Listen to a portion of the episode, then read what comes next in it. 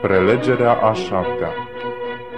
Decepționat de societate și de biserică,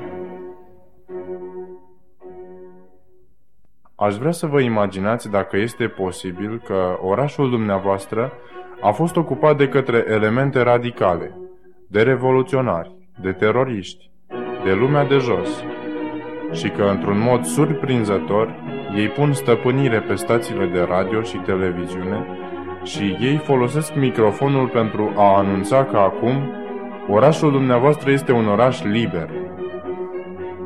Poliția a fost prima care a trebuit să fugă. Polițiștii au fost concediați în masă. Orașul dumneavoastră trebuie să devină acum un rai pentru oamenii care vor să-și trăiască viața așa cum cred de cuvință. Pentru oameni care nu vor ca alții să le spună ce au de făcut. Oameni care s-au săturat de atâtea restricții de viteză, de atâtea semafoare și de atâția polițiști de circulație, care s-au săturat de legi, de tribunale și de închisori, de atâtea hotare și restricții. Ei bine, ce s-ar întâmpla? Pe de o parte, autostrăzile și șoselele vor fi blocate cu oameni care vor să intre în oraș. Dar eu cred că ele vor fi și mai blocate cu oamenii care vor să iasă. Și cei care nu au niciun loc în care să meargă sau care nu au nicio posibilitate de a ajunge undeva, se vor baricada în case, fiindu-le groază să iasă pe stradă. Și astfel, casele lor vor fi niște fortărețe înarmate. Dar această mândrie a libertății nu va dura mult. Anarhia se instalează și nimeni nu mai numește aceasta libertate. Locuitorii mondeni ai orașului vor apărea în dosul ușilor și al baricadelor și se vor întreba dacă cele zece porunci erau chiar atât de rele. Dar imaginați-vă ce s-ar întâmpla dacă toată populația orașului dumneavoastră s-ar hotărâ să țină cele zece porunci. Ce s-ar întâmpla atunci? Nu va mai fi poliție, tribunal sau închisoare? N-ar mai fi nevoie de ele. Străzile și parcurile ar fi nepericuloase zi și noapte.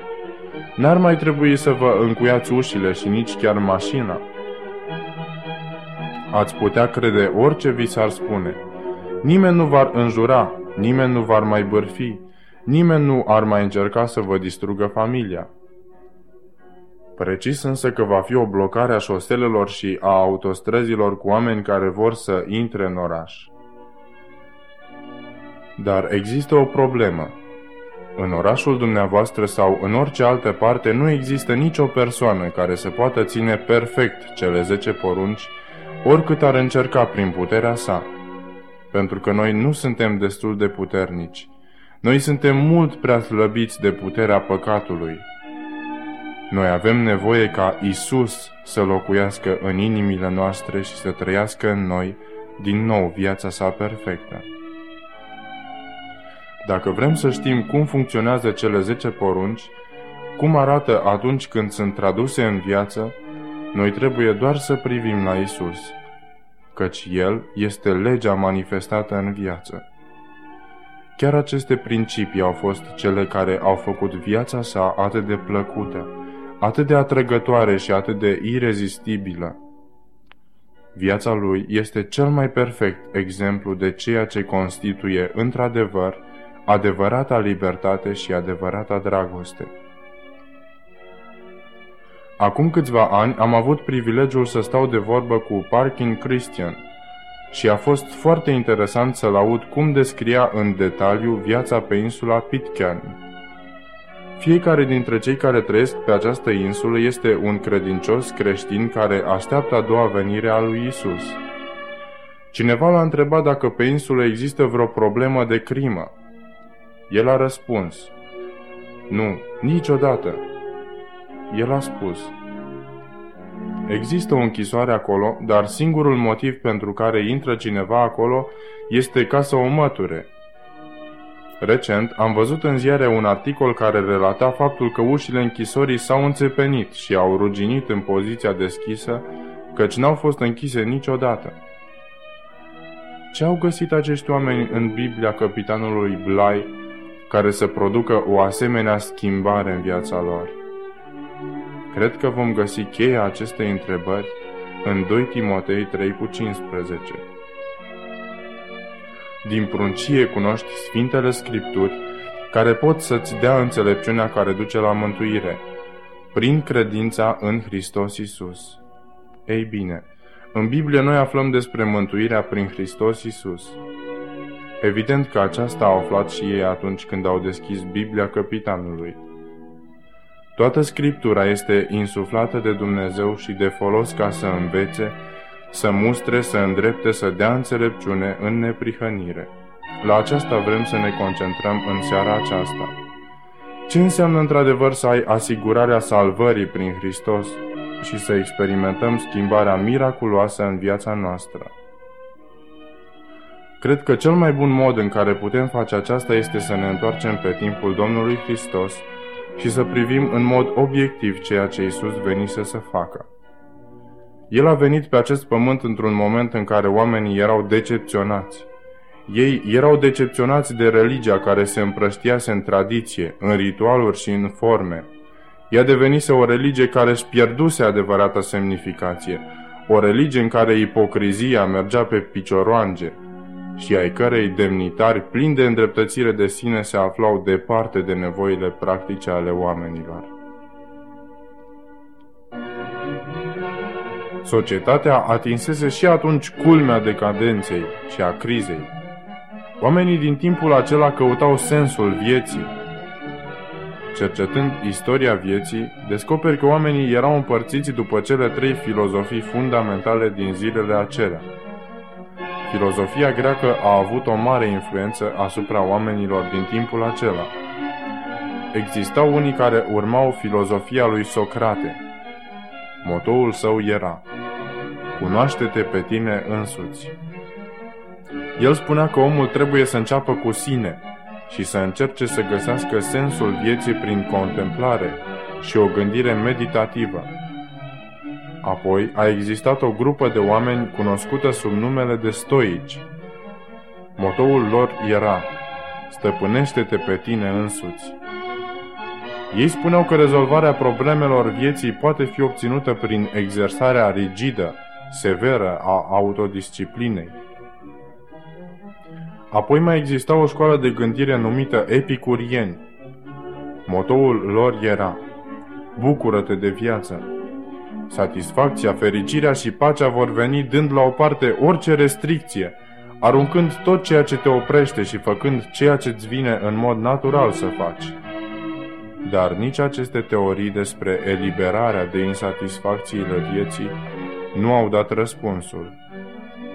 Și atunci, ca și acum, toate eforturile, toate filozofiile și toată priceperea omului au condus într-o înfundătură a disperării. În acest decor a venit un om numit Isus Hristos. El spunea, Dăruiește-te pe tine însuți, uită ceea ce poți face singur și predă-te mie. Și când te vei supune mie, vei afla cum să te cunoști pe tine însuți. Vei găsi atunci putere pentru a te stăpâni pe tine însuți și vei găsi fericirea pentru a te putea bucura de viață. El se plasa pe sine în centrul soliei sale. El nu a venit ca să arate calea, ci el spunea, Eu sunt calea, eu sunt ușa, eu sunt adevărul. Și aceia care l-au crezut pe Hristos pe cuvânt au experimentat transformarea care i-a făcut să iasă și să proclame Evanghelia cu entuziasm tuturor celor cu care veneau în contact. Aceasta a fost pentru ei istoria emoționantă a modului în care viața lor a fost schimbată.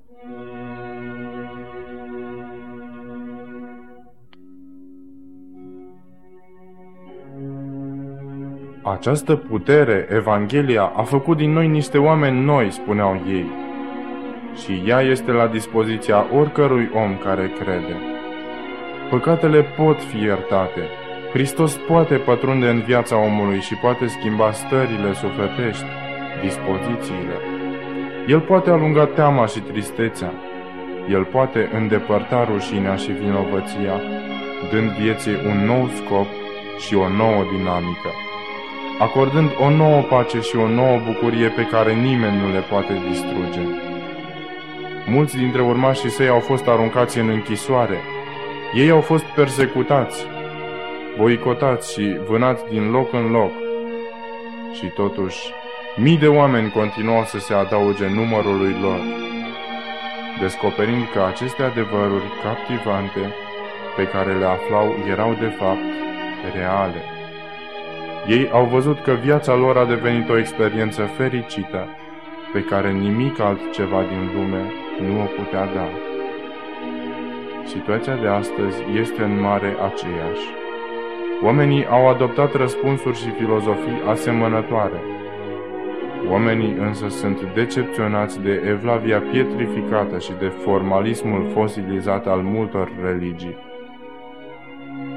Și probabil că cea mai mare tragedie de astăzi este că oamenii nu sunt numai pierduți și dezamăgiți de către filozofia seculară și de către societate, dar mulți oameni sunt dezamăgiți și pierduți chiar în biserică.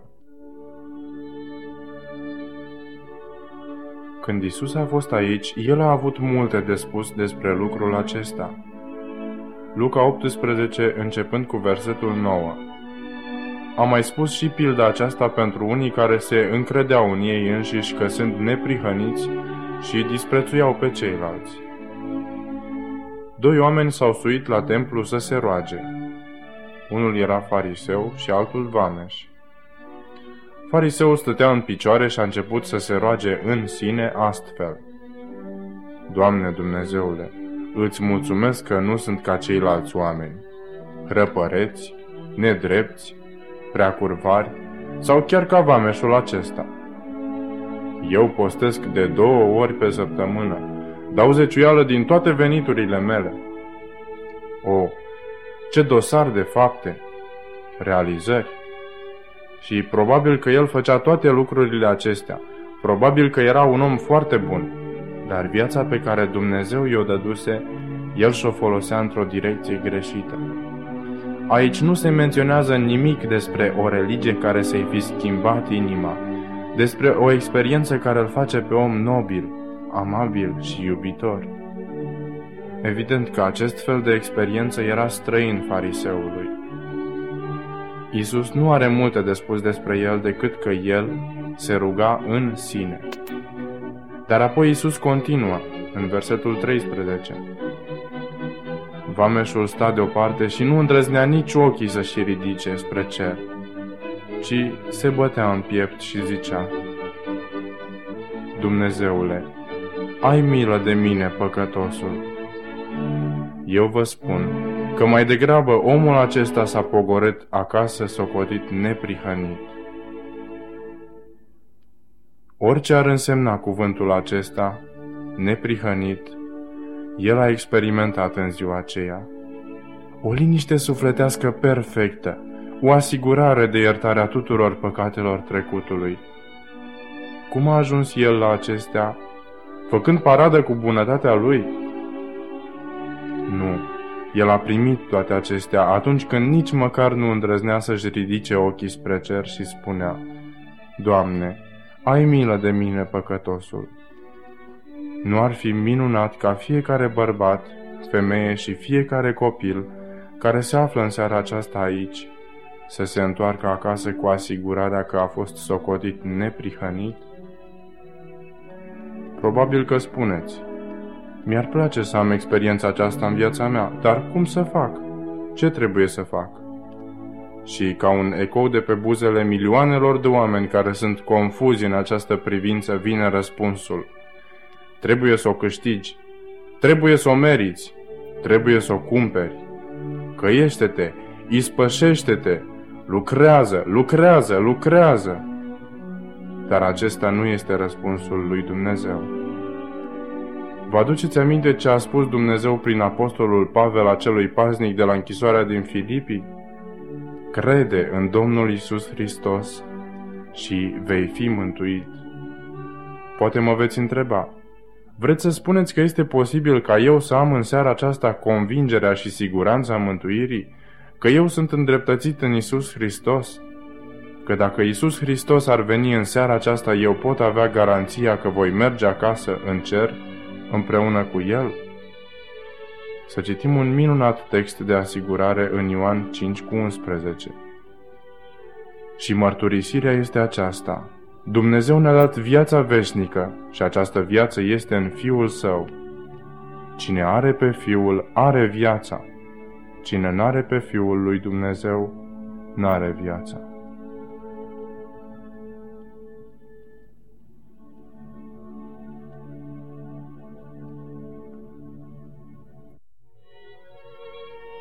Cât de simplu este, nu-i așa? Dar acum observați versetul 13. V-am scris aceste lucruri ca voi care credeți în numele Fiului lui Dumnezeu să vă întrebați mereu dacă aveți viața veșnică. Așa scrie. Știți, dacă fac o greșeală, nu mă lăsați să continui. Spuneți-mi ca să mă corectez. Cum scrie? V-am scris aceste lucruri ca să știți că voi aveți viața veșnică și ca și voi să credeți în numele Fiului lui Dumnezeu. Aceasta este o veste minunată. Tu și eu putem ști că avem viața veșnică acum.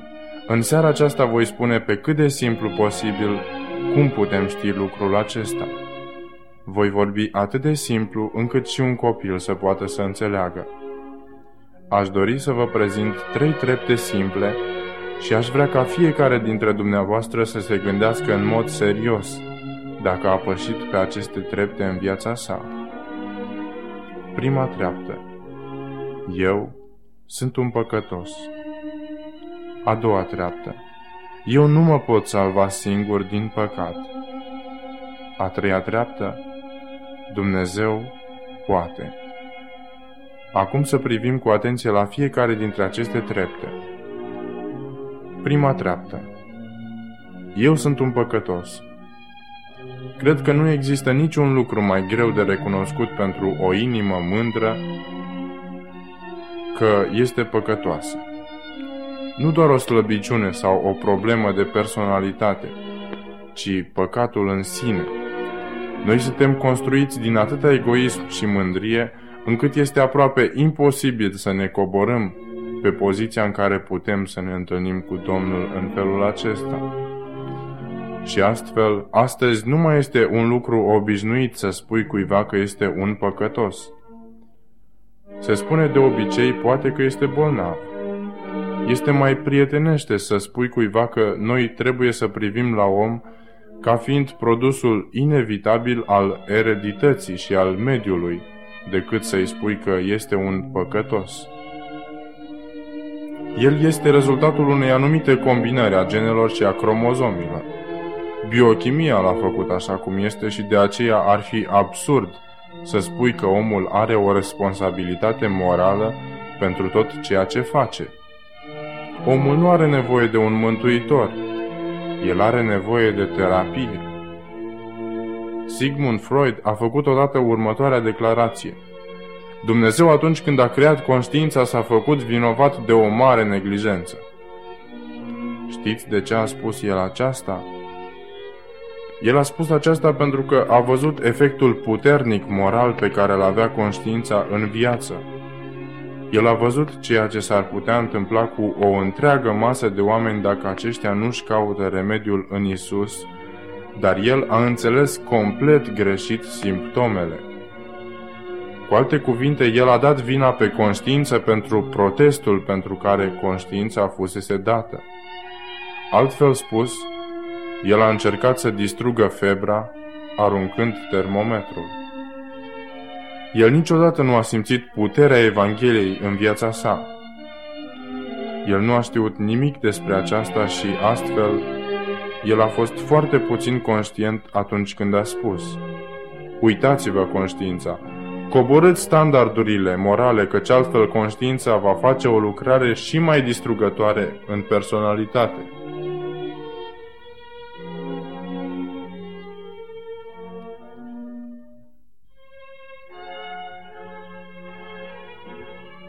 Atât el cât și urmașii săi de atunci încoace Au declarat că omul nu poate fi sănătos dacă în continuu îi se spune că este un păcătos. Dar aceasta este ceea ce spune Dumnezeu. El spune, Inima este nespus de înșelătoare și de deznădăjduit de rea. Vedeți? Aici este necazul adânc în inima mea și în inima ta. Noi suntem păcătoși din temelie, în esență. Dumnezeu a pus vina exact acolo unde aparținea atunci când a spus Căci toți au păcătuit și sunt lipsiți de slava lui Dumnezeu. Roman 3 cu 23 Și noi nu putem găsi adevărata liniște sufletească până când nu suntem gata să spunem Eu sunt vinovatul. Așa cum spuneam și într-o altă seară, păcatul este în mod simplu ceea ce ne desparte de Dumnezeu. Este interesant de observat faptul că atunci când Isus a fost pe acest pământ, el a spus câteva ilustrații vii pentru a ne arăta ce este păcatul. Parabola despre oaia pierdută, despre banul pierdut și despre fiul pierdut. Ceea ce era comun în toate aceste ilustrații era faptul că toate aceste obiecte și ființe erau pierdute. Păcatul nu este în primul rând răutate, ci îndepărtare. Păcat este deci nu atât de mult ceea ce faci, cât este ceea ce nu faci. Nu atât de mult ceea ce te îndepărtează, cât ceea ce nu te apropie. Nu atât răutatea pe care o faci, cât rugăciunea, studiul și meditația pe care nu le faci. A fi pierdut înseamnă a fi departe, departe de portofel, departe de turmă, departe de casa Tatălui. Iar sentimentele noastre de singurătate, de neliniște și de năruire, de insatisfacție, de amărăciune și de vină, sunt numai simptomele unei inimi despărțite de Dumnezeu, care este izvorul vieții și al dragostei. Și atunci când îți dai seama că ești pierdut și că nevoile tale sunt extreme, acesta este primul pas important. A doua treaptă Eu nu mă pot salva singur din păcat. Eu nu pot fabrica liniștea sufletească.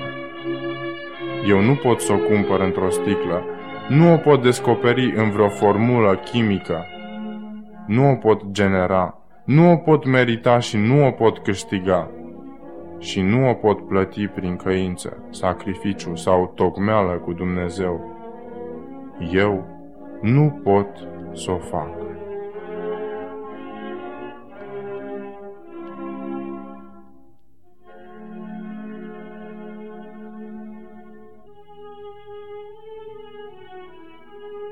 Într-o seară, o echipă de exploratori care călătoreau prin junglă căutau un loc în care să-și așeze tabăra pentru noapte. Ei au ajuns într-un luminiș în care se vedea că o altă echipă își așezase tabăra mai de mult. Ei și-au zis, să așezăm tabăra aici pentru că locul este parțial pregătit.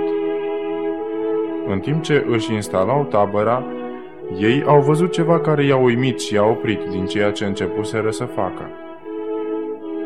Ei au văzut nu unul, nu cinci, nu zece, ci au văzut 35 de grămezi mici de lemne de forma corturilor în con folosite de indienii americani. Înălțimea lor era de aproximativ un metru. Erau îngrijit făcute și inteligent construite. Luminișul arăta ca și cum o grupă de cercetași sau de exploratori ar fi dat un examen pentru modul în care se face un foc de tabără. Echipa de exploratori a desfăcut una dintre grămezi și au văzut că ea era construită din mici bucăți de lemn puse cu grijă în cruciș una peste alta. Peste acestea erau puse tot cruciși, bucăți mai mari de lemne, rupte din ramurile copacilor. Dar nu era numai o singură grămadă de felul acesta, ci erau 35 răspândite în tot luminișul. Ei au început să se întrebe cum de au fost construite toate aceste grămezi. Până când unul dintre exploratori, ridicându-și capul în sus, a zărit în copacii de deasupra lor un cimpanzeu care privea la ei. Atunci ei au început să-și dea seama de ceea ce se întâmplase. Cimpanzeul, care este un animal foarte inteligent, a văzut cum ultima echipă de exploratori a făcut focul de tabără. Și după ce ei au plecat, cimpanzeii au vrut să facă și ei un foc de tabără. Ei observaseră felul în care lemnele fuseseră aranjate și astfel au pus și ei lemne în același fel în care au făcut oamenii. Dar din anumite motive, grămada de lemne nu ardea. Atunci ei au încercat să facă altă grămadă, dar nicio flacără. Și ei au făcut 35 de grămezi înainte de a renunța. Vedeți? Eu pot încerca să clădesc o viață îngrijită și ordonată aici. Eu pot să procedez după toate regulile. Fac întâi aceasta, apoi fac aceasta. Dar aceasta nu mi va schimba viața. Nu acesta este lucrul care îmi dă focul transformării, care mă face un om nou. Eu nu mă pot schimba prin puterile mele, mai mult decât un lup se poate transforma într-o oaie.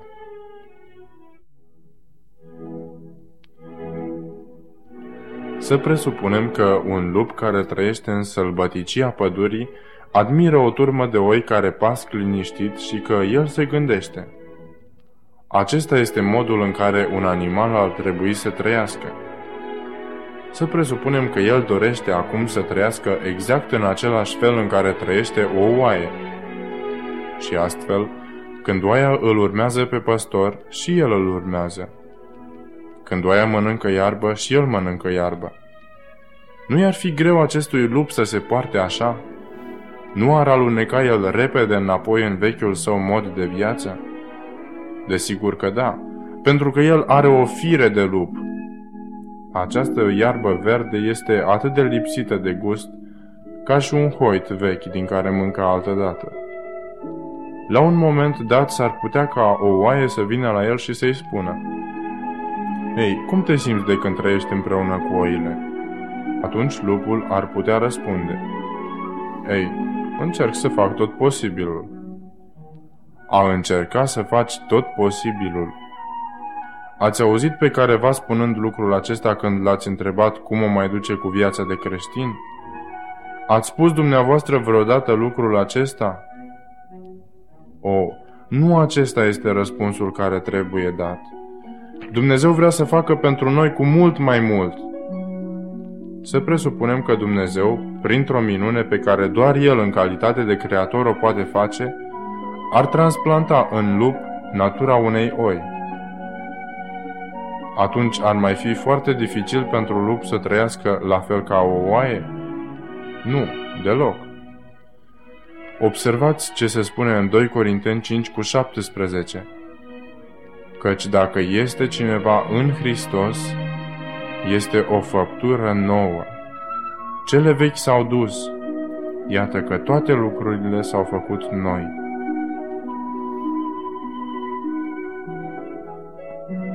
Dacă veți căuta să obțineți această schimbare sforțându-vă singuri, veți continua să fiți amăgiți și să nu reușiți.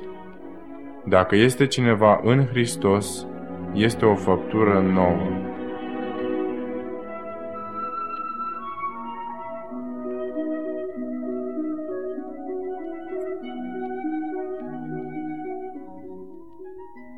Treapta a treia Și astfel, acum trecem de la a doua treaptă la a treia. Eu nu mă pot salva singur, dar Dumnezeu poate. Să fim recunoscători lui Dumnezeu pentru faptul că El poate. Noi n-am fi avut nicio speranță, noi am fi fost pierduți fără El. Să deschidem în Roman 6 cu 23. Căci plata păcatului este moartea, dar darul fără plată al lui Dumnezeu este viața veșnică în Isus Hristos, Domnul nostru. Este un dar. Prietenii mei, dumneavoastră cumpărați un dar? Nu. Noi nu-l putem câștiga și nu-l putem cumpăra. Dumnezeu te invită în seara aceasta doar să-l iei. În Evanghelia lui Ioan, la capitolul 1, vom citi versetele 12 și 13. Dar tuturor celor ce l-au primit, el le-a dat puterea de a deveni copii ai lui Dumnezeu, chiar celor ce cred în numele Său, născuți nu din sânge, nici din voia firilor, nici din voia vreunui om, ci din Dumnezeu. Nu prin voia omului, scrie aici. Noi nu suntem schimbați prin ceea ce noi facem. Noi nu suntem schimbați prin ceea ce renunțăm. Noi suntem schimbați prin ceea ce primim de la Isus Hristos. Atunci când noi primim pe Hristos în inimă, este cu totul altceva. Aceasta este ceea ce schimbă viața. Aceasta face pe om să fie sincer, amabil, iubitor și puternic. Și evident că aceasta este ceea ce au găsit oamenii de pe insula Pitcairn. Poate veți spune, Domnule Lenhoff, dumneavoastră vorbiți despre aceste trei trepte simple și eu încep să înțeleg. Dar eu am trăit mereu cu convingerea că există multe trepte, că există multe lucruri pe care eu trebuie să le fac. Eu am crezut că pe lângă faptul că un om recunoaște că este un păcătos, el trebuie să se și pocăiască. El trebuie să-și mărturisească păcatul și să renunțe la el. El trebuie să aibă bunăvoința de a renunța la ceva. Da, cunoscând însă pe Domnul meu și urmându-l, voi dori în mod natural să fiu ascultător. Isus a spus, Dacă mă iubiți, păziți poruncile mele. Dacă mă iubiți, mă urmați. Biblia spune că dacă un om susține că îl iubește pe Dumnezeu și nu păzește poruncile lui, este un mincinos și adevărul nu se află în el. Acesta este un limbaj puțin cam tare, nu-i așa? Dar vedeți, dragostea trebuie să înceapă aici, cu schimbarea în viața mea, și toate celelalte vor fi puse în mișcare, vor fi împlinite prin această supunere completă a vieții mele lui Hristos. Restul va veni în mod natural. Noi trebuie să începem și să continuăm această experiență cu acest act de supunere. Eu sunt un păcătos. Eu nu mă pot salva singur, dar Dumnezeu poate.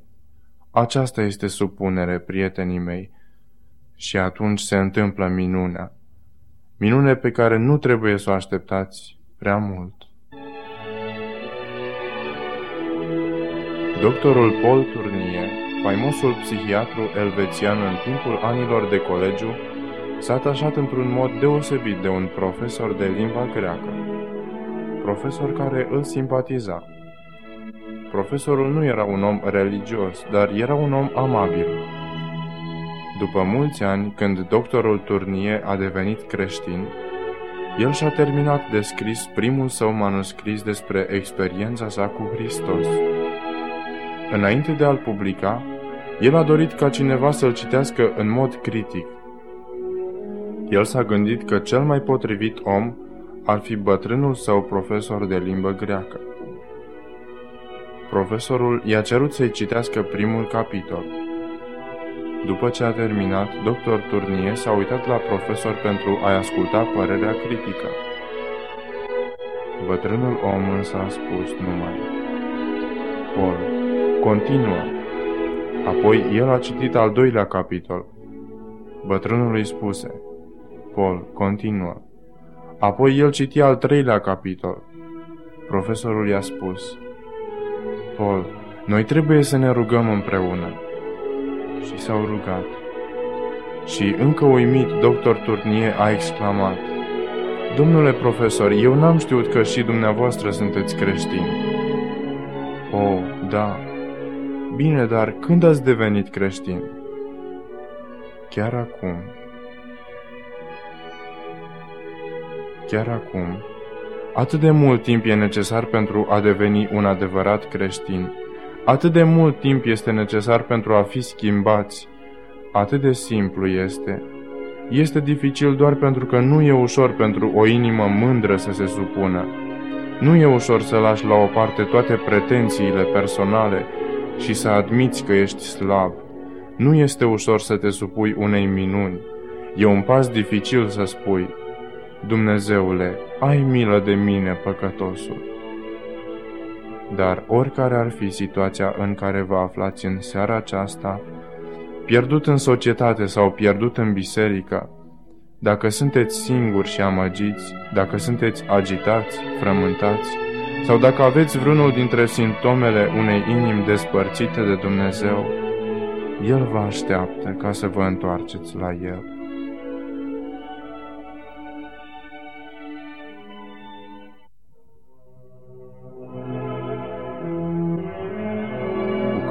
Ani în urmă a avut loc la Londra o întâlnire festivă. Era o întâlnire a celor din înalta societate. Printre invitații din seara aceea se afla unul dintre cei mai renumiți predicatori din zilele acelea, care se numea Cezar Melan. La această întâlnire, o doamnă cânta fermecător la pianș și din gură pentru a întreține pe oaspeți. Toată lumea era încântată de felul în care cânta. După ce muzica a încetat, foarte amabil, cu mult tact, dar și cu multă îndrăzneală, acest pastor s-a apropiat de ea și i-a spus Știți, tânără doamnă, ascultându-vă în seara aceasta m-am gândit cât de mult ar avea de câștigat cauza lui Dumnezeu dacă talentele dumneavoastră ar fi dedicate cauzei sale. Știți, dumneavoastră, în ochii lui Dumnezeu sunteți o păcătoasă. Dar sunt bucuros pentru faptul că vă pot spune că sângele lui Hristos vă poate curăța de orice păcat. Tânăra doamnă îi șuieră o usturătoare pentru îndrăzneala de a-i fi spus un asemenea lucru. Dar el a spus, Eu n-am vrut să vă ofensez și mă rog numai ca Duhul lui Dumnezeu să vă convingă. Oamenii s-au întors cu toții acasă. Tânăra doamnă s-a dus să se culce, dar n-a putut să adoarmă. Fața acelui pastor îi apărea mereu înaintea ochilor. Cuvintele sale răsunau prin mintea ei. Într-un târziu, pe la ora două dimineața, ea se ridică din pat cu fața scăldată în lacrimi.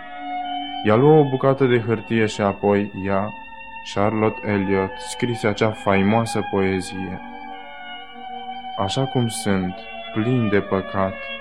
În sângele cel sfânt vărsat, aș vrea și eu să fiu spălat. Isus, la tine viu.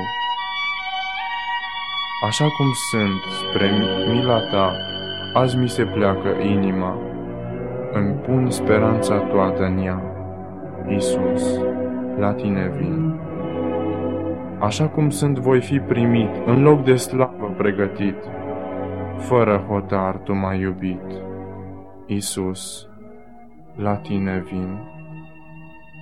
Așa cum sunt rău și pătat, în dreptățire n-am ajuns. Prin sângele să fiu spălat, la tine vin, Hristos Isus. Câți dintre dumneavoastră ar avea nevoie să vină în seara aceasta, exact așa cum sunt înaintea lui Isus Hristos? Câți dintre dumneavoastră ar trebui să-și regăsească viața acolo, sub cruce? Poate că ați încercat, ați încercat și iar ați încercat să găsiți putere în propria dumneavoastră viață. Dar acum știți că trebuie să muriți, să muriți față de ceea ce poate face eul dumneavoastră și să vă supuneți în mâna lui Isus și să vă încredeți în El. Să ne plecăm capetele în rugăciune.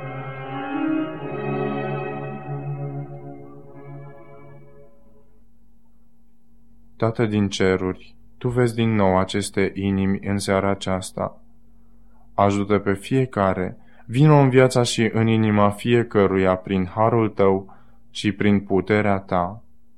În numele Lui Isus te-am rugat. Amin.